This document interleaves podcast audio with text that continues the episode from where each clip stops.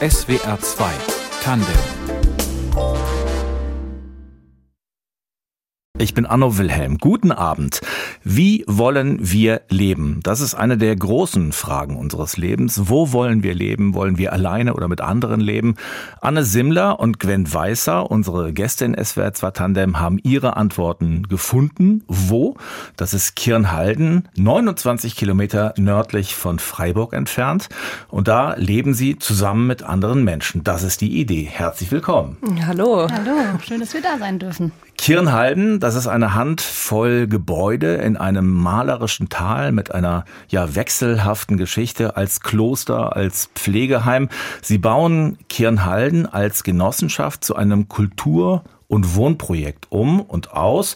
Sie haben mal gesagt, Frau Weißer, Wer hier wohnt, hat sich gegen den bequemen Weg entschieden. Wir zeichnen auf, es ist Montagvormittag. Was haben Sie heute alles schon erledigt, heute Morgen? Man muss vielleicht gestern Abend anfangen. Wir haben mhm. gestern Abend noch äh, eine halbe Stunde mit fünf, sechs Leuten im Plenumszimmer gesessen und die Autologistik für heute organisiert, weil ähm, noch Bahnstreik und so weiter. Also ähm, genau, solche Dinge gibt's regelmäßig, dass man einfach sehr viel ja, guckt, dass alle von A nach B kommen, wie es am nächsten Tag notwendig ist, mit Kinder wegbringen und Arbeitswegen und so weiter. Und heute Morgen sind wir dann zusammen mit fünf anderen Leuten in einem Auto Richtung Stand gestartet. Und es sind alle angekommen? Weiß man das schon? Ja, es sind alle angekommen. Schule, Kindergarten, SWR, Studio. Wir sind da. Kirni so kürzen die Bewohnerinnen und Bewohner von Kirnhalden im Schwarzwald ihr Projekt ab. Kirni klingt niedlich, aber es ist kein niedliches Projekt. Es ist ein großes Projekt, ein Kultur- und Wohnprojekt. Wie beschreiben Sie denn Ihr Projekt einem Menschen, der zufällig mit dem Auto über die Kreisstraße fährt, die da bei Ihnen durchführt? Wie erklären Sie ihm, was Sie da machen? Ja, also wir bauen ein Projekt auf, in dem perspektivisch 50 Erwachsene plus Kinder leben werden können. Also es ist eher auch eher ein kleines Dorf als ein kleines Wohnprojekt. Da gibt es ja auch ganz unterschiedliche Formate. Und es soll vor allem auch ein Ort sein, der für die Öffentlichkeit und die Region auch zugänglich ist und auch einen Mehrwert über uns als Gruppe hinaus auch schafft. Also das ist uns auch, glaube ich, ganz wichtig, so zu betonen. Es ist kein gemütliches kleines Wohnprojekt. Wir machen uns kuschelig im Wald und haben es da schön zusammen, sondern darüber hinaus auch ein Ort, an dem Kultur stattfindet, auch schon stattfindet und auch perspektivisch immer stattfinden soll mit Sommerfesten, Lesungen, Konzerten, vielleicht auch einem kleinen Festival und außerdem noch ein Café, auch das ist geplant, also da eine Stätte zu schaffen, wo auch immer mal wieder gemütlich und schön Kaffee getrunken werden kann mit einem Ausflugsziel, mit Spielplatz und Möglichkeiten, da einfach als Familie auch den Tag zu verweilen. Darüber gehen uns die Ideen nicht aus. Also neben diesen Sachen ähm, ist ein Seminarbetrieb geplant, also auch Gästezimmer plus Seminarräume, die man mieten kann für seine eigenen Seminare, aber auch aus unserer Gruppe heraus dann Seminare, die angeboten werden und noch Ateliers, Büros, Coworking Spaces. Also ja, Sie sehen ähm, oder hören, es gibt genug Ideen für diesen Ort. Sie haben den gekauft im vergangenen März. Ja. Das ist jetzt äh, ein knappes Jahr her. Was ist denn von dieser, von dieser Perspektive schon, schon real? Also wir wohnen gerade mit 14 Erwachsenen und fünf, bald sechs Kindern vor Ort. Ähm, das heißt, also Real ist schon ein Teil des Wohnprojekts in momentan noch ähm, ja nicht sanierten Gebäuden, aber wir haben es uns ein bisschen so notdürftig gemütlich gemacht, sag ich mal.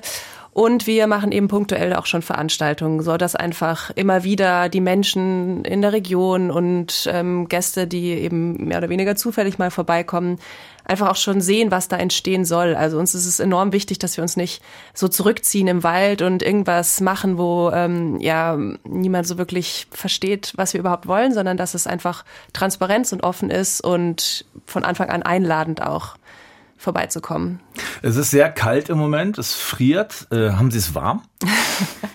ja, also die Heizpolitik. Letztes Jahr war es tatsächlich so, als wir eingezogen sind. Also die ersten Personen sind letztes Jahr im September eingezogen und da hatten wir wirklich einen Winter, wo wir auch ganz wenig geheizt haben oder wir versuchen da natürlich sehr darauf zu achten, weil wir aktuell noch die alte Ölheizung, also einen Tank mit mehreren hunderttausend Litern Volumen ähm, im Keller stehen haben. Und so lange versuchen wir da sehr sparsam zu sein. Also genau, da ist es zwischendurch auch echt mal frostig und wird mit Bademantel und Wärmflasche gearbeitet. Aber perspektivisch, das ist jetzt gerade unser ganz aktuelles großes Bauprojekt, wird das ausgetauscht. Also wird der Öltanker, der Öltank kommt raus, die Hackschnitzelheizung wird angeschlossen und ab dann kann man auf jeden Fall mit einem bisschen besseren Gefühl bisschen Wärme schaffen. Aber wir überbrücken mit einer selbstgebauten Sauna. Das haben wir letztes Jahr dann ja. direkt als Projekt sozusagen ähm, noch umgesetzt, damit man so einen Ort hat, wo es kuschelig warm ist. Das heißt, wer friert, geht in die, in die Sauna.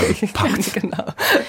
Und Herzenswärme, nicht zu vergessen. Auf jeden Fall. Das ist eine Langstrecke, was Sie da beschreiben, auf die Sie sich gemacht haben. Wie hat denn dieser, dieser Weg angefangen? Woher kam dieser Gedanke, wir wollen das zusammen versuchen? Mhm, viele von uns sind äh, zusammen schon in Schule oder ähm, ja, aus Kindheitsfreundschaften irgendwie schon, haben wir es schon kennengelernt und das heißt, wir ja, hatten schon eine gute Basis und viel Austausch eh und haben dann irgendwann mal gemerkt, dass in allen von uns so der Wunsch da ist, ähm, in so eine Richtung Wohnprojekt zu gehen und haben dann erstmal ganz theoretisch angefangen, uns zusammenzusetzen und noch Leute dazu zu holen, die ähnlich, ähm, ähnliche Träume oder Wünsche hatten. Das war 2018, ja. also ist mittlerweile auch schon jetzt fünfeinhalb Jahre her, unser allererstes Treffen. Genau, und dann sind wir systematisch einfach da dran gegangen, haben angefangen zu gucken, können wir uns auf eine gemeinsame Wertegrundlage einigen, was sind so die Parameter, die bestimmen müssten für ein Gelände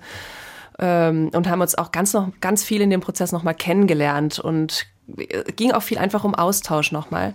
Ähm, und dann haben wir irgendwann angefangen, aktiv nach Land zu suchen. Ähm, Erstmal noch mit dem Traum, nah an Freiburg zu bleiben, weil viele ihre Wurzeln hier so in der Gegend haben. Ähm, haben einen Flyer verfasst, den an verschiedene Gemeinden geschickt und einfach aktiv nach Land gesucht und uns auch an, an die Öffentlichkeit gewendet. Und tatsächlich kam dann über eine E-Mail im Postfach der Hinweis auf Kirnhallen bei uns angeflattert und der ist erstmal links liegen geblieben, weil die Person, die das E-Mail-Fach betreut, dachte so, ach, das ist, das liegt zu weit im Tal, zu wenig Anbindungen an ÖPNV. Und dann hat die Gruppe irgendwann davon erfahren und ich habe direkt das Telefon geschnappt und rausgefunden, wem das Gelände gehört, angerufen. Und ja, wir waren tatsächlich zu dem Zeitpunkt eigentlich auch die einzigen, die sich um das Gelände bemüht haben, was ja hier im Großraum Freiburg auch nicht selbstverständlich und einfach ist, überhaupt was zu finden. Und genau, so sind wir auf den Ort gestoßen. Wohnen ist in Freiburg äh, teuer, es ist schwierig, was zu finden. Mhm. Das ist in anderen Städten auch so. Jetzt haben ja so ein Wohnprojekt vermutlich viele Menschen im Kopf, die sagen, wir können uns das auch vorstellen, mit anderen zusammenzuleben. Und dann bleibt das wahrscheinlich in sehr vielen Fällen ein Traum oder so ein Gedanke oder so eine so eine ferne so eine ferne Hoffnung. Wie war denn der Kipppunkt bei Ihnen? Also gibt es da so einen Tag oder so sagen die jetzt wir machen es wirklich? Also wir wir wir haben jetzt die wir haben jetzt da angerufen und ja. das geht und dann muss man ja sagen, da muss ja einer irgendwie sagen so und jetzt äh, los. Ja, also wir haben tatsächlich auch also so spaßeshalber, als es dann wirklich soweit war. Wir haben den Ort gefunden, hatten das Glück, dass wir auch fast ein Jahr lang an diesem Ort unverbindlich sein konnten. Also mit dem Besitzer auch, ja, so diesen Vertrauensvorschuss, dass wir auch mal den Ort an zu allen Jahreszeiten auch mal kennenlernen konnten. Einfach mal so Wochen- oder Wochenendweise. Hatten dann eine Genossenschaft gegründet, 2022 weil klar war, wir wollen das ernst machen, wir überlegen uns, das zu kaufen. Und dann war es aber wirklich auch, wir haben so diesen Punkt gehabt, okay Leute, wer ist jetzt dabei? Also irgendwann muss man einfach sagen, ja, hopp oder top. Und da sind auch viele Ängste und Fragezeichen und auch große Umbrüche dann damit zusammengehängt. Ähm, und hatten dann wie so eine kleine, wir haben es eben spaßeshalber so fast wie so eine kleine Verlobungsfeier genannt. Also hat nichts an sich mit religiösem oder irgendwas sonstigen Ritual zu tun, aber schon dieses wirklich so ein Commitment, wie man es halt auch ja in der Partnerschaft oder sowas sagt. Irgendwann sagt man, hey, ja, wir machen ja. das und mhm. wir probieren es aus. Natürlich wissen wir auch nicht, wohin es uns führt und es kann auch sein, dass es irgendwann auch wieder einen Zeitpunkt gibt, wo es wieder auseinandergeht. Aber jetzt gerade setzen wir alles drauf, unsere volle Energie, unser vollen Miteinander und Vertrauen und wagen es. Sind in dem Moment Menschen abgesprungen, haben gesagt, nee, machen wir doch nicht? In dem Moment nicht. Ähm, davor schon, als wir praktisch den Ort Kirnhalden an sich gefunden haben, da gab es mhm. ein paar Leute, die dann einfach doch gemerkt haben, boah, hoppla, dieser Ort an sich oder doch die Lage, ähm, äh, ja, wie auch immer, ist gerade noch nicht oder auch generell dann doch nicht das, was ich suche. Das gab es schon, aber in dem Moment der Verlobung gab es das dann nicht mehr. Nee. Und tatsächlich sind auch alle Menschen, die da vor zwei Jahren ziemlich genau dann auch gesagt haben, okay, ihr könnt auf mich zählen, ich bin am Start, die sind auch noch da. Ja. Wir müssen Kirnhalden, glaube ich, mal beschreiben. Ja. Also das liegt mhm. in diesem, in diesem Tal. Wenn ich richtig gezählt habe, sind es fünf, fünf, sechs Gebäude. Vier große, zwei kleinere. Vier große, zwei kleine. Und das ist so ein, das war mal ein Kloster oder das war auch mal ein Pflegeheim. Also das sind mhm. zwei wirklich große Gebäude. Wie sieht's so aus? Genau, also das liegt in diesem ähm, kleinen, schönen Tal, umgeben von wunderschönem Mischwald. Ähm, wir haben einen Bach, der durch das ganze Tal führt und man muss sagen, Kirnhalden ist wirklich alleinstehend. Also es gibt ähm, zwei Nachbarn, einmal oben der Swingerclub und einmal unten ein alter Bauernhof äh, mit Ursel und Ludwig vor Ort, genau. Ähm, und ansonsten ist das eben alles, was da in diesem Tal ist, ist praktisch Kirnhalden. Das sind ähm, dreieinhalb Hektar Land, die zu ähm, jetzt der Genossenschaft gehören. Und die zwei großen denkmalgeschützten Fachwerkgebäude, das ist so der Kern von ähm, dem Ort. Wir nennen die Ost- und Südhof und die zwei anderen Gebäude sind dann noch Nord- und Westhof. Hat sich angeboten, weil wir einfach wirklich ja, ähm, die Gebäude in diesen Himmelsrichtungen liegen haben. Genau, das ganze Gelände ist ungefähr 3,6 Hektar groß. Also ist schon wirklich viel Fläche, aber auch viel so landwirtschaftliche Wiesenfläche. Das heißt auch zum Teil werden die auch unberührt maximal für einen Garten oder so genutzt werden.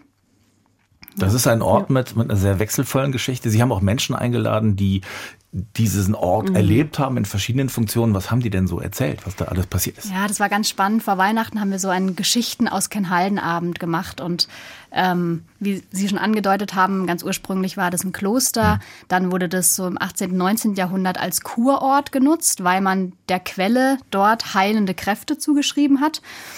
Und auch die vornehme Blässe im Tal war ein Anzugs Anzugspunkt. Ähm, und dann 1920 wurde das von der heutigen BASF als firmeninternen Kurort gekauft bis zum Zweiten also Weltkrieg. Also verdiente BASF-Mitarbeiter durften dort Sommerfrische. So und, ungefähr, ja, und so ein bisschen zur Kur auch tatsächlich schon so zur Regeneration, wenn es irgendwie Krankheitsfälle und so gab. Also so kam das ein bisschen raus. Und dann bis zum Zweiten Weltkrieg. Und danach wurde es als KriegsrückkehrerInnenheim genutzt. Und da von dieser Zeit hatten wir jetzt tatsächlich bei dem Geschichtenabend auch ein Herr, der mit seiner Familie dort auch aufgewachsen ist, dessen Vater Heimleiter war und, und auch eine, eine Frau, die später, also wo das quasi deren Väter Heimleitungen waren und die berichtet haben, ja, wie man dann mit dem Fahrrad halt zur Schule ins nächste Dorf gefahren ist und wie auch natürlich in dieser Nachkriegszeit auch zum Teil noch Besatzungsmächte da irgendwie stationiert waren zum Teil und ja, also schon sehr, sehr spannend. Ja, einfach auch sehr eindrücklich und auch berührend so zu sehen, ähm, was an diesem Ort schon alles ähm, gelebt hat. Und ich empfinde es als ja großes Geschenk, jetzt da so das nächste Kapitel mitschreiben zu dürfen an so einem Ort, der einfach für die ganze Region drumherum dadurch auch so eine Bedeutung hat, weil er eben schon so lange existiert und weil viele Menschen was damit verbinden, auch aus der Zeit des Pflegeheims. Da hatten einfach mhm. viele Leute einfach auch ihre Verwandtschaft dort und ähm, ja, das also. ist schon schön, das so jetzt weiterführen zu dürfen. Sie haben eine Genossenschaft gegründet, über den Kaufpreis Stillschweigen vereinbart. Warum? Das ist einfach ein Wunsch gewesen vom Verkäufer. Aber man kann sagen, so zwischen eins und zwei Millionen haben wir als Genossenschaft für das Gelände bezahlen müssen, ja.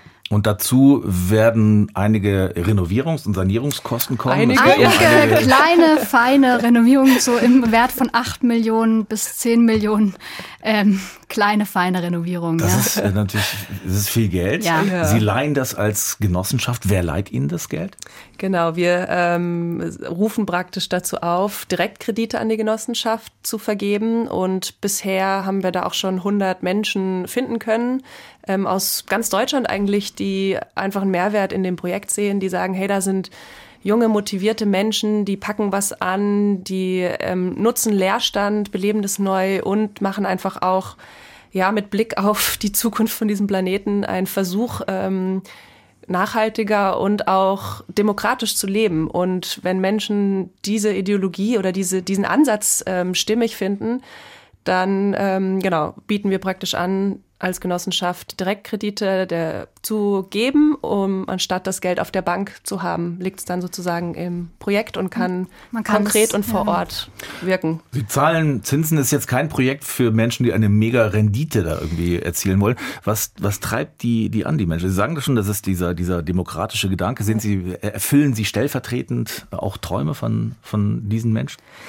Weiß ich nicht, ob das so stellvertretend, ob man das so sagen kann. Ich glaube, es geht wirklich darum, wenn man Geld auf der Bank hat, dann liegt es da und man weiß nicht, was die Bank damit macht. Und bei uns kann man vorbeikommen, Kaffee trinken, man sieht das Projekt wachsen, man kann über Newsletter oder Insta-Kanal oder wie auch immer Teil irgendwie auch davon sein, was entsteht. Und das hat einfach einen ganz konkreten Sachwert auf einmal, dieses Geld. Und ähm, ja, ich glaube, es ist, also ich persönlich war auch in der Situation und ich habe ähm, auch mein Geld angelegt, also hätte ich auch nicht müssen. Wir, wir haben eine Einlage als Genossenschaftsmitglieder, aber genau ähm, darüber hinaus ähm, genau habe ich persönlich auch mein Geld dort angelegt und finde es einfach wahnsinnig ähm, wohltuend zu merken, hey, hier hat das Geld einen konkreten Sinn, hier macht es was ganz Greifbares, was nachhaltig Sinnvolles mit einem Mehrwert und ja, ich glaube, so empfinden das auch viele von den InvestorInnen. Und Sie und wir, wir sind auch einfach darauf angewiesen, das muss man auch einfach ganz klar sagen, dass es Menschen gibt, die mit uns zusammen dieses Projekt ideell und auch so von Man- und Women Power, aber auch finanziell unterstützen. Also da sind wir auch gerade ganz ja, äh, tatkräftig dran in unserer zweiten Finanzierungsphase.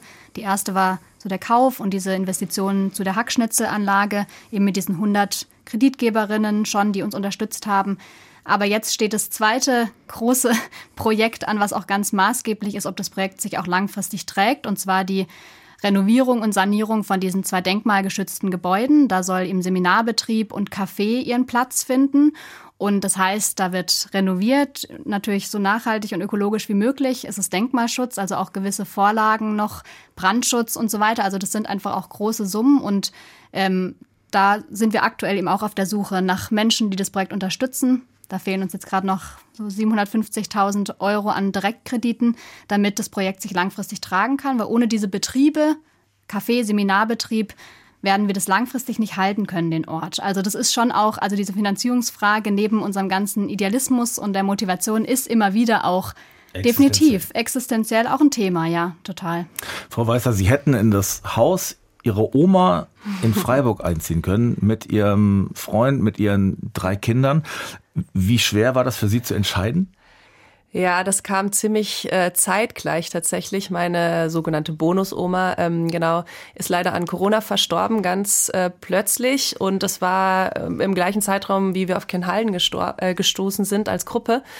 Und dann standen wir vor dieser großen Entscheidung, ziehen wir jetzt in dieses kleine Traumhaus am Stadtrand oder ähm, in dieses Wahnsinnsprojekt nach Kirnhallen mit all den Menschen, die uns so ans Herz gewachsen sind. Und ja, letztendlich ähm, wussten wir dann, wir, wir müssen das mit Kirnhalden versuchen, einfach auch mit Blick auf die Zukunft, mit ähm, auch einem Verantwortungsgefühl gegenüber unseren Kindern.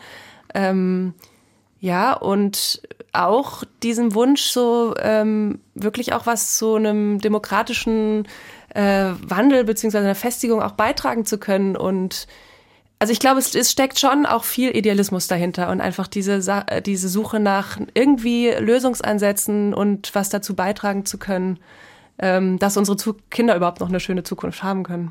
Wer in Kirnhalden telefonieren will, musste lange über eine Leiter auf ein Dach steigen, weil es da oben Empfang gab. Das ist der Ort, an dem das Kultur- und Wohnprojekt Kirnhalden entsteht, über das wir mit unseren Gästen Anne Simmler und Gwen Weißer sprechen. Es gibt, haben wir schon gehört, sehr viel zu tun in Kirnhalden. Empfang gibt's inzwischen, WLAN, aber es gibt natürlich viele andere Aufgaben. Wie werden die denn verteilt oder was steht an jetzt Ende Januar 2024? Was sind die ganz konkreten Dinge in den nächsten Tagen, heute Abend? Ja, genau. Also heute Abend zum Beispiel gibt es wieder eine kleine Orga-Runde, die die Heizungseinweihung und auch so ein Dankesfest für die Unterstützerinnen und Unterstützer plant. Für die Hackschnitzelheizung. Genau, für die Hackschnitzelanlage, die jetzt unsere neue, unsere neue Heizungsanlage sein wird. Also es gibt wirklich, sage ich mal, in der Woche eigentlich täglich irgendwelche Gruppen, Untergruppen, also sogenannte einfach Arbeitsgruppen oder so, die sich zu bestimmten Themen treffen und Dinge planen. Ganz konkret steht immer jede Woche zurzeit eben auch diese Baustelle dieser Heizungsanlage an. Also da es wird wöchentlich dran gearbeitet. Dann wird auch aktuell das große Kultursommerfest Ende Juli geplant. Genau, und da wir bald Nachwuchs kriegen als Gruppe, ähm, also ein Paar, was bei uns lebt, die ähm, kriegen ihr erstes Kind und da wird gerade einfach auch ganz viel geguckt, dass die ein gutes Nest haben, wo das Kind ankommen kann. Ähm, in diesem Zuge bauen wir auch eines der ersten Bäder um, damit es da auch einfach mal was gibt, wo man ähm, nicht wie bisher sehr provisorisch duscht, sondern ein bisschen mehr Komfort vor Ort ist. Also genau, es gibt äh, so Sachen, die einfach akut anstehen, aber natürlich auch ganz viele Sachen, die viel mit Zukunft zu tun haben. Also sowas wie ähm, die Gemeinnützigkeit vom Verein noch äh, fertig über den Tisch bringen oder überhaupt das ganze Finanzierungskonzept da immer wieder dran zu bleiben, Öffentlichkeitsarbeit, also vieles oder Bauplanung mit den ArchitektInnen, vieles hat ähm, dann seine Auswirkungen auch erst in ein paar Monaten oder Jahren. Muss sich jeder, muss sich jede mit dem gleichen Engagement einbringen? Nein, würde ich so nicht sagen. Ähm, wir haben auf jeden Fall alle das Commitment, dass wir so um die acht Stunden die Woche irgendwie ehrenamtlich unseren Teil dazu beitragen. Da ist aber auch so Plenumszeit und so mit drinne und solche Sachen, die in anderen Wohnformen auch anfangen, wie anfallen, wie Badputzen oder ähm, Kochen. Ähm, wir übernehmen zum Beispiel einen Kochdienst die Woche, so dass man einem also meistens bekocht wird, aber einmal selber kocht. Genau, aber darüber hinaus, wie viel wer wie leisten kann, das ist total phasenabhängig und auch abhängig davon, in welchen Arbeitskreisen man ist und auch was man als Arbeit definiert oder als Einbringen. Manches sind auch einfach Hobbys. Also ich bin zum Beispiel auch in der Gruppe, kenn, äh, kümmere mich damit um das Gelände und um den Garten und das würde ich auch machen, wenn das nicht irgendwie ähm, irgendwas wäre, wo ich dann Stunden sammel oder so. Und abgesehen davon, wir zählen zum Beispiel auch nie die nee. Stunden. Das ist alles auf Vertrauensbasis. Das sind so Richtwerte, aber bisher gab es darum noch keine Konflikte.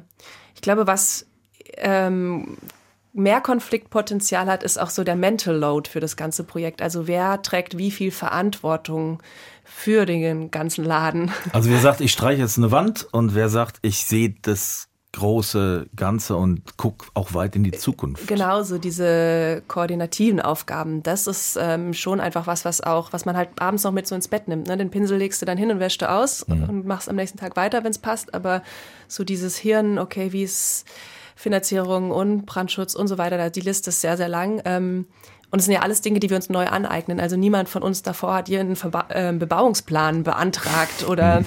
ähm, eine Genossenschaft gegründet. Und es sind auch alles Dinge, die einfach nebenher laufen. Ich sag mal als zeitaufwendiges Hobby. Also wir, die allermeisten von uns haben eine Berufstätigkeit nebenher, sind selbstständig, arbeiten entweder selbstständig von zu Hause aus oder einfach gehen einer ganz normalen Tätigkeit irgendwo außerhalb nach, haben Familie, Beruf, Kinder, Hobbys. Also wir haben alle ja ein, ein normalen, normales ja. Leben und Dazu kommen aber dann eben noch viele Stunden, auch zusammensitzen, ähm, Projektaufgaben übernehmen oder auch, auch viele Wochenenden, die gefüllt sind, weil wir eben Öffentlichkeitsarbeit auch machen, weil wir Feste machen, weil wir den Ort öffnen und das alles passiert natürlich ja, dann in unserer Freizeit. Sie haben das Thema Konflikt äh, angesprochen. Mhm. Wie lösen Sie Konflikte? Die wird es ja in so einem Prozess immer geben. Ja, auf jeden Fall. Und das war uns von Anfang an auch bewusst, dass das Zwischenmenschliche was ist, was gut gepflegt sein will, ähm, was auch viel Zeit braucht. Ähm, also zum einen leben wir einfach eine sehr offene und gewaltfreie Kommunikation miteinander. Das heißt, wenn es irgendwo kriselt, wird es schnell angesprochen. Wir beginnen auch jedes Plenum immer mit so einer, mit so, wir nennen das Check-in. Das heißt, wir machen so eine Runde, wo jede Person einmal kurz so einfach einbringt, wie sie so dasteht, wie sie da ist. Ähm, dann hat man schon mal mehr Empathie dafür, wie Leute in den Diskussionen danach dann auch ticken.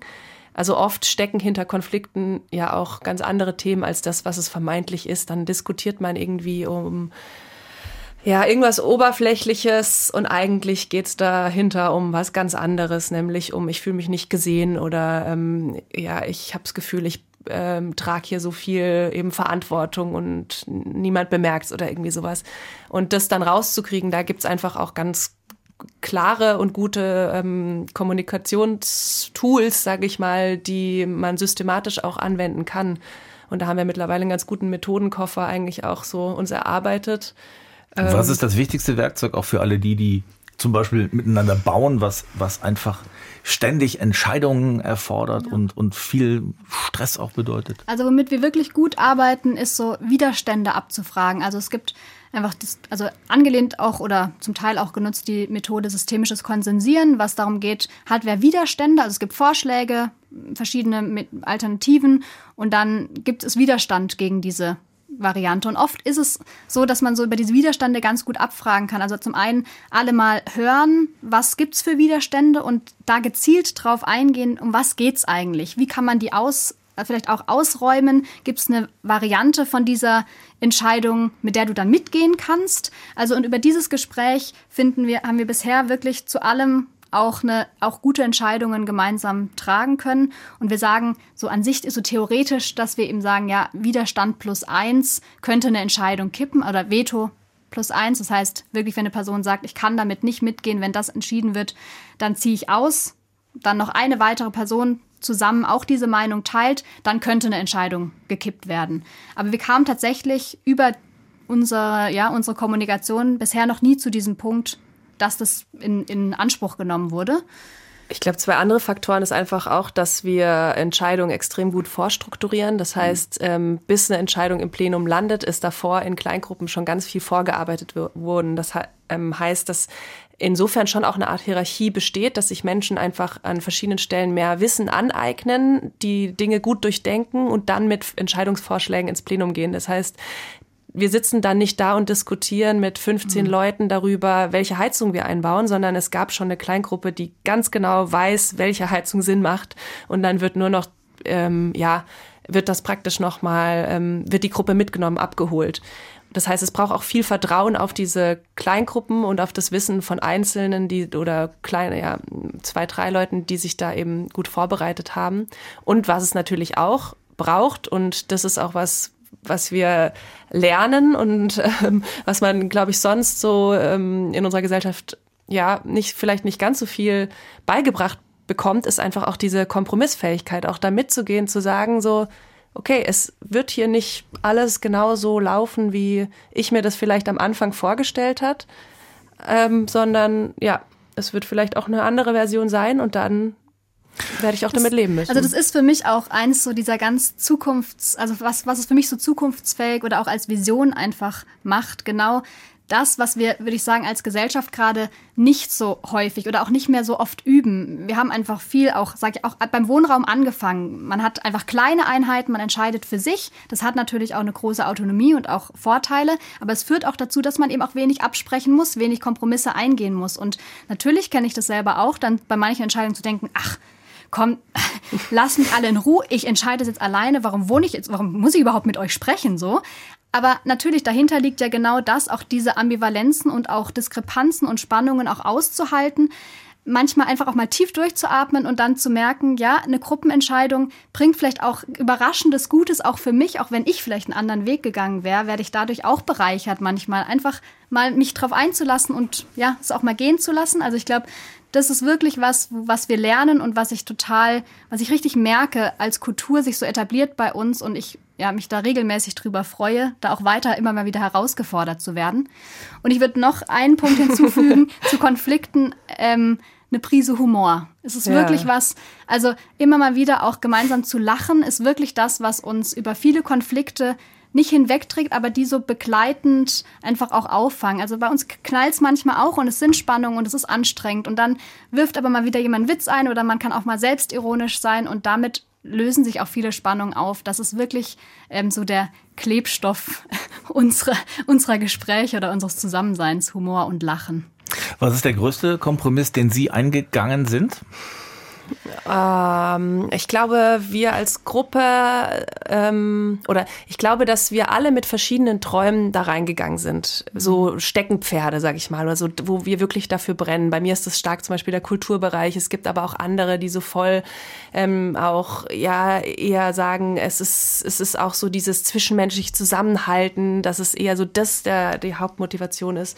Und ich glaube, wir müssen gerade alle lernen, dass die einzelnen eigenen Bausteine manchmal mehr Zeit brauchen, als man das selber vielleicht sich vorgestellt hat oder gerne hätte. Und ja, da braucht es viel Geduld einfach auch. Viel, mhm. viel Geduld gefragt. Um also dass manchmal das einfach andere Prioritäten gesetzt werden. Also dass man jetzt sagt, mhm. nee, wir, wir setzen jetzt einfach gerade die Priorität aus irgendeinem Grund auf jetzt das Bauen oder erstmal die Finanzierung. Und ja, Gwen, es, es wäre cool, wenn du, wenn wir sieben Feste im Jahr haben, aber wir machen jetzt nur zwei, weil wir einfach währendher noch viele andere Sachen machen. Also jetzt mal in diesem Beispiel mit dir, ne? Genau, oder und andersrum so diskutiere ich dann und sage, ja, aber die Feste, das ist das, wo die Menschen von dem Ort erfahren und dann wird der Ort greifbar und nahbar und dann wird diskutiert natürlich so, welches, äh, welche Prio setzt man. Und so würde ich auch sagen, da machen alle irgendwo Kompromisse, so in diesem, wie schnell und wie prioritär werden so die eigenen Steckenpferde umgesetzt. Ähm, ich kann aber zum Beispiel für mich ganz klar sagen, ein großer Kompromiss ist tatsächlich die Lage des Ortes mhm. ähm, und damit auch die öffentliche Anbindung, also ÖPNV oder auch die Flexibilität in der Mobilität einfach. Weil es schwierig ist. Es gibt ja, keinen also, Bus. Wie jetzt Gwen Guest gesagt hat, wir sitzen dann gestern zusammen und überlegen, weil wir versuchen, sehr wenig Autos zu haben, uns vieles zu teilen. Wir machen viel mit Fahrrad, aber dann hat man zum Beispiel Tage, wo Glatteis ist, wo irgendein Auto in der Werkstatt ist, wo Fahrräder nicht da sind. Und ich würde aber gerne einfach spontan, mir ist das eigentlich ganz wichtig, spontan und flexibel schnell irgendwo hinzukommen. Und da ist dieser Ort auf jeden Fall für mich immer mal wieder ein Kompromiss. Ich weiß, wofür ich es mache, aber diese Momente, wo ich denke, boah, nee, also jetzt mitten in Freiburg wohnen wir alles, was ich will, gibt's auch. Ja.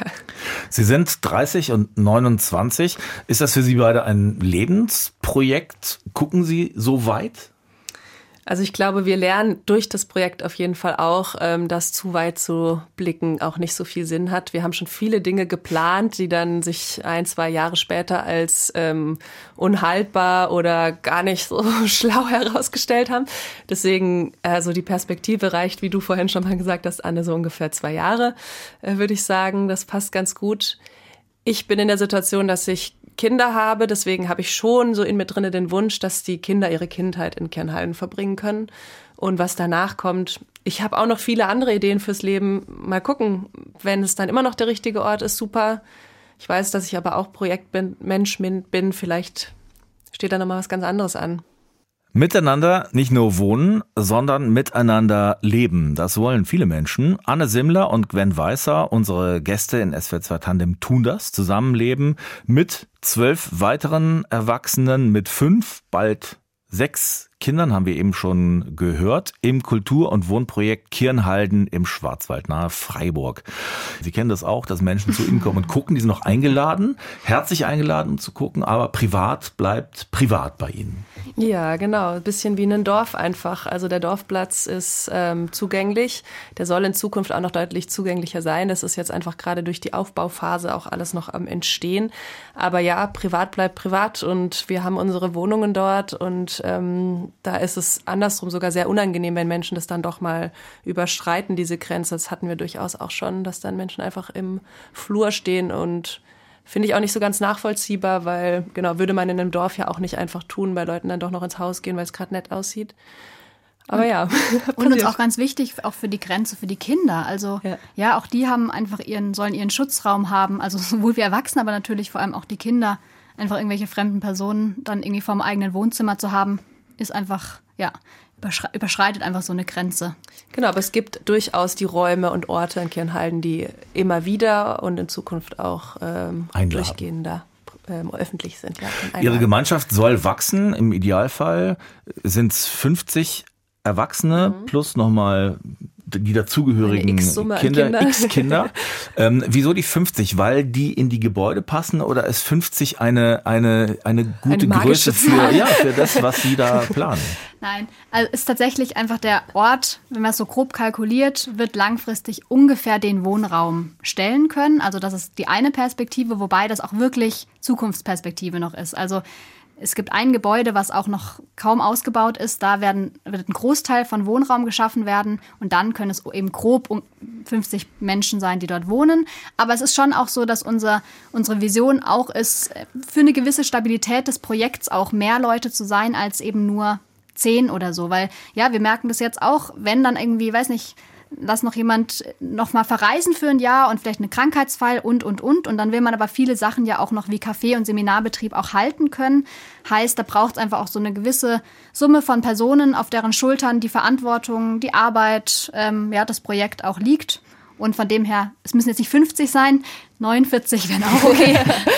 ja. ja. und wir sind gerade auch noch eine sehr homogene Gruppe. Wir sind ja. ungefähr im gleichen Alter. Ähm, und die Vision ist auf jeden Fall schon auch, dass wir noch deutlich generationenübergreifender und ein bunterer Haufen Menschen dort sein werden. Und dann ist es wiederum aber auch wichtig, dass alle Menschen, die dort leben, trotzdem auch ähm, die Chance haben, Menschen aus ihrer Peer Group um sich zu haben oder beziehungsweise Menschen zu finden, ob das jetzt das gleiche Alter ist oder nicht, ist auch nochmal dahingestellt. Aber ähm, die, mit denen sie auch eine enge freundschaftliche Beziehung pflegen. Weil insgesamt ähm, ist es jetzt nicht darauf ausgelegt, dass wir alle mit allen super gut befreundet sind. Ne? Man muss sich riechen können, man muss miteinander reden können, aber nicht zu allen jetzt einen ganz, ganz engen Kontakt pflegen. Das würde ja auch in dem Ausmaß dann gar nicht mehr gehen. Aber es braucht eben trotzdem für alle irgendwie die Möglichkeit, irgendwo anzudocken. Und ja, da ist so eine größere Zahl von Menschen natürlich, lässt auch mehr Chancen und Möglichkeiten offen. Wie würden Sie äh, die, die drei Begriffe, die ich jetzt nenne, in die richtige Reihenfolge bringen, was die Bedeutung für Ihr gemeinsames Projekt angeht? Oh, äh, spannend. Äh, äh, Sympathie, Geschick, Eigenkapital? Genau so. Ja, würde ich auch sagen. Die richtige Reihenfolge. Nein, ich würde ganz klar sagen, also weil, weil uns das auch immer wieder gesagt wurde und das würde ich auch so nach meinem, ja, meiner Erfahrung oder unserer Erfahrung jetzt auch bestätigen. Ähm, wenn ein Projekt scheitert, dann scheitert es nicht an den Finanzen und nicht an der Architektur, sondern es scheitert am Sozialen weil, wie wir es vorher auch schon hatten, dann oft bei Konflikten dann auch Soziales drunter liegt. Und von dem her würde ich sagen, Vertrauen und Sympathie und ähm, Zeit, sich auch kennenzulernen, ähm, ist würde ich sagen, Priorität Nummer eins. Und dann folgt dieses, ja, wie bringt man sich ein, wie schaffen wir die Aufgaben, die anstehen, zusammen zu verteilen.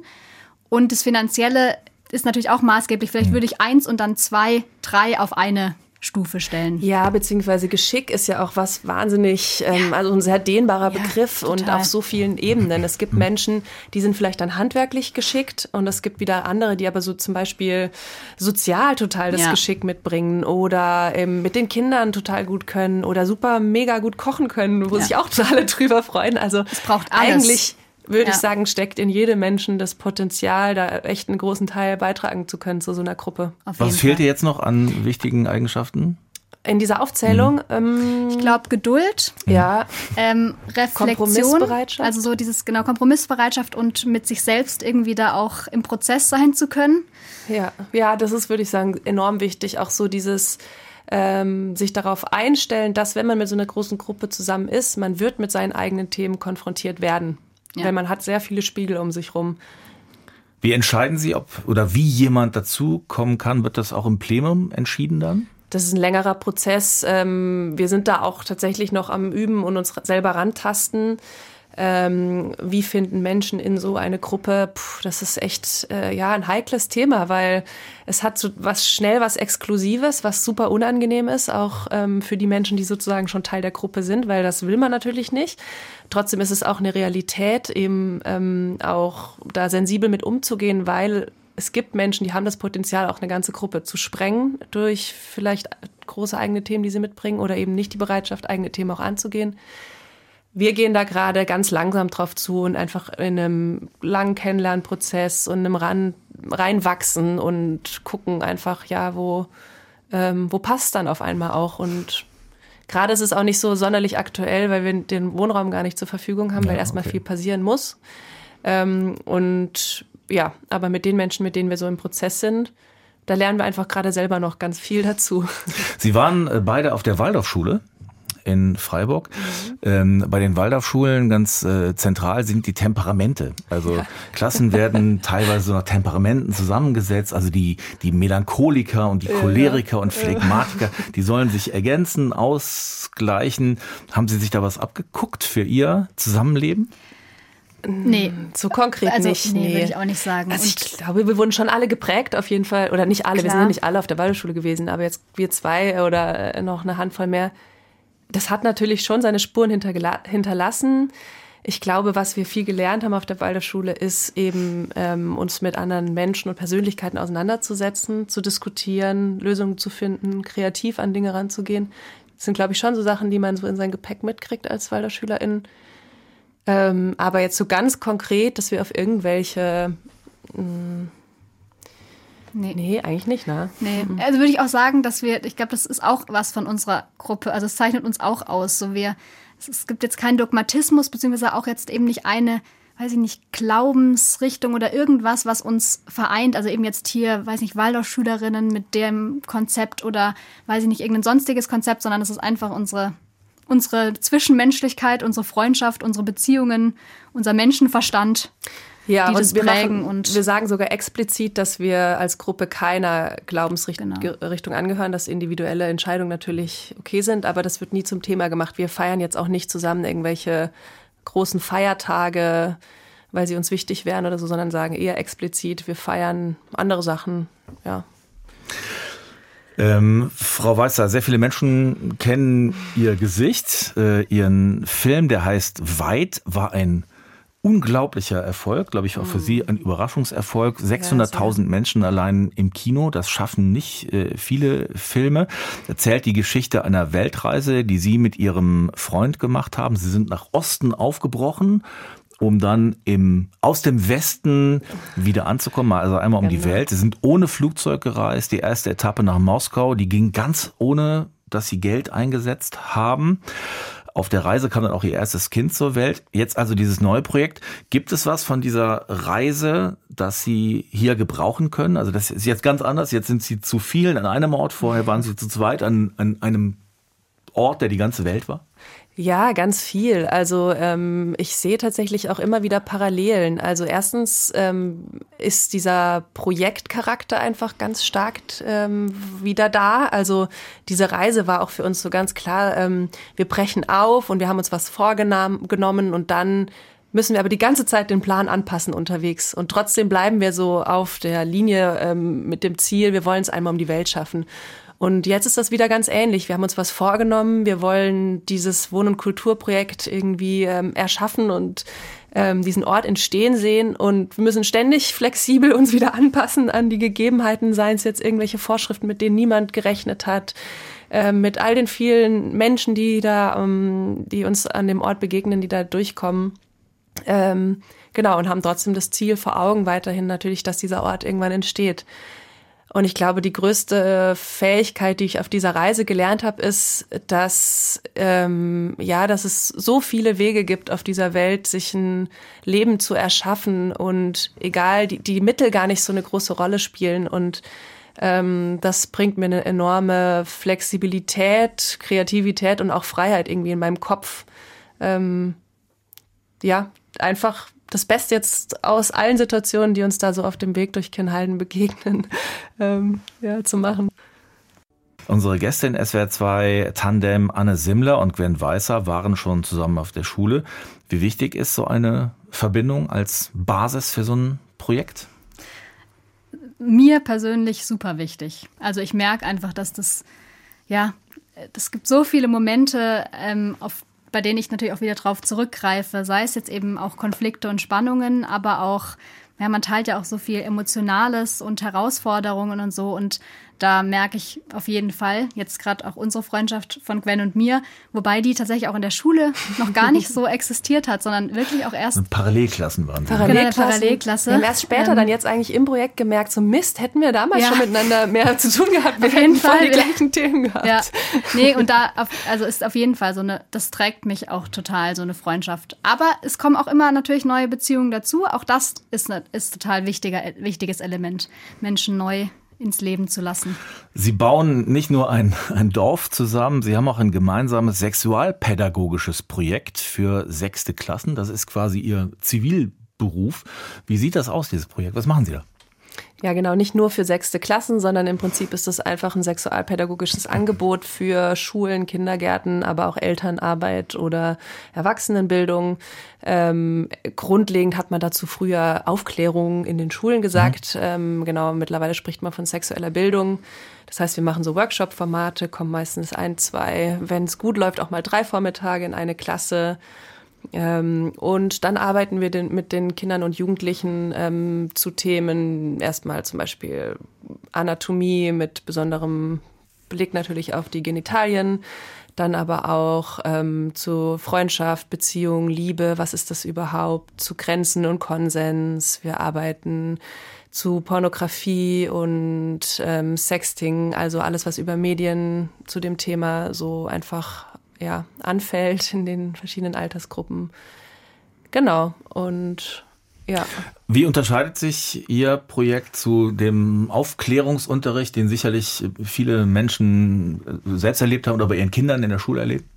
Ja, ich glaube, ein maßgeblicher Unterschied und auch ein großer Vorteil ist, dass wir sehr punktuell an die Schulen kommen. Das heißt, wir sind jetzt keine langjährigen Bindungs- oder Beziehungspersonen zu den Kindern und Schülerinnen. Und das macht einfach einen deutlichen Unterschied. Das merkt man auch, ist auch eine Freiheit, eine gewisse, also eine gewisse Freiheit im Sprechen und in dem, wenn sich die Kinder auch anvertrauen, wissen sie, ja gut, jetzt im Vergleich zu meiner Biolehrerin werde ich jetzt die zwei nicht mehr sehen, höchstwahrscheinlich. Mhm. Und von dem her da auch vielleicht eine gewisse Ungehemmtheit auch mehr herrschen kann. Wobei ich aber auch ganz klar sagen muss, dass wir sind ein Angebot es gibt auch viele Biolehrerinnen und Lehrer, die das super mhm. machen. Ich glaube, es kommt da einfach bei diesem Thema ganz arg darauf an, wie frei und ähm, sicher und wohl fühle ich mich selbst mit dem Thema, indem ich dann auch wieder vor Kindern und Jugendlichen stehe, um darüber zu sprechen. Da ist es einfach ganz entscheidend, was vermittel ich auch an Gefühl zu dem Thema. Ist es mir selber unangenehm und oh, hm, eigentlich weiß ich selber nicht so richtig, wie ich drüber sprechen soll? Oder ist es für mich ein schönes und positives Thema? Und ich glaube, das ist der entscheidende Punkt, wenn jetzt Lehrerinnen und Lehrer das vielleicht nicht gerade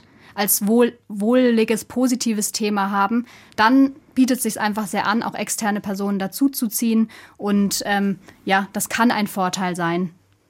Sie kommen auf unterschiedlichen Wegen dahin. Sie, Frau Simmler, Sie haben so eine sehr klassische äh, Ausbildung zur Sozial- Sozialarbeiterin. Arbeiterin gemacht. Und Sie, Frau Weißer, Sie äh, sind aus, Sie haben es besprochen, von Ihrer Weltreise quasi äh, da hingekommen, ganz anderen Weg gegangen. Wo treffen Sie sich da? Ja, genau. Ich bin dann einfach über die ähm, feministische Arbeit oder feministischer Aktivismus da sozusagen gelandet, über ein anderes Projekt, Vulvaversity. Ähm, und da wurden wir dann von Schulen angefragt und dann haben Anne und ich uns äh, zusammengetan und auch da wieder gemerkt, dass wir ja ähnliche Ziele verfolgen. Ähm, und ich hole jetzt praktisch noch diese Basis nach. Also ich habe die letzten zwei Jahre eine, eine Weiterbildung gemacht zur Sexualpädagogin ähm, und fange jetzt aber gerade noch an oder habe das letzte oder habe jetzt oh, genau ich habe jetzt noch angefangen soziale Arbeit zu studieren in Teilzeit. Also ich mache das noch nebenher. Sie haben beide ein eindeutig äh, volles Leben und sagen auch, dass Sie ein bisschen aufpassen müssen, nicht nur die vielen Baustellen mhm. zu sehen, damit Sie den Spaß nicht verlieren. Welche Lieblingsorte haben Sie denn schon gefunden in Kirnhalden? Wo ziehen Sie sich zurück, um einfach mal Ihren Gedanken nachzuhängen? Also der Wald außenrum bietet sich dafür natürlich immer an. Das ist wunderschön. Es gibt so viele Wege zum Spazieren und da hat man auch wirklich seine Ruhe. Genauso aber auch auf dem, also in dem Ort selbst, äh, unsere Terrasse, wo, wo, es wirklich auch viele Sonnenstunden für das Tal gibt oder die ba Balkone, wo man wirklich auch im Winter sich fast einen Sonnenbrand zuziehen kann, auch wenn man das nicht denkt in dem Tal, aber es ist so. Ähm, Genauso aber auch schöpfe ich, und ich glaube, da spreche ich für uns beide, auch tatsächlich Energie auch durch das Miteinander. Also ich ja, brauche auch nicht immer unbedingt einen Rückzugsort, sondern auch dieses Miteinander was schaffen oder ein Fest zu haben und dann viele Menschen vor Ort zu haben, kann für mich genauso eine Energiequelle, sage ich mal, sein. Ja, oder sowas wie einfach eben abends dann in der Sauna zu sitzen und mal nicht über Projektthemen zu sprechen, sondern freundschaftlich miteinander einfach da so zu sein oder ein Bierchen zu trinken auf der Terrasse noch oder so. Genau, oder also ich bin wohnen, schon auch also gerne unter Menschen und in Gesellschaft und genieße auch dieses Zusammensein in Kirnhalden sehr. Und dann ist die Frage der Entspannung eigentlich nur, schafft man es, die Projektthemen einfach mal kurz außen vor zu lassen. Ja, und auch, also wir, wir, wohnen auch auf einem Flur. Manchmal treffen wir uns auch beim Zähneputzen oder so. Und auch das kann ein kurzer Moment der Entspannung sein. Und kurz zu teilen, das ist ja dann auch was Schönes, kurz zu teilen, was der Tag so gebracht hat. Dann frohes Zähneputzen heute Abend. Tolles und ganz Motto. herzlichen Dank für Ihren Besuch in SWR 2 Tandem. Das waren Gwen Weißer und Anne Simmler vom Kultur- und Wohnprojekt in Kirnhalden. Dankeschön. Dankeschön. Redaktion der Sendung Elinor Krogmann, der Technik Roland Schneider. Mein Name ist Anno Wilhelm. Schönen Abend.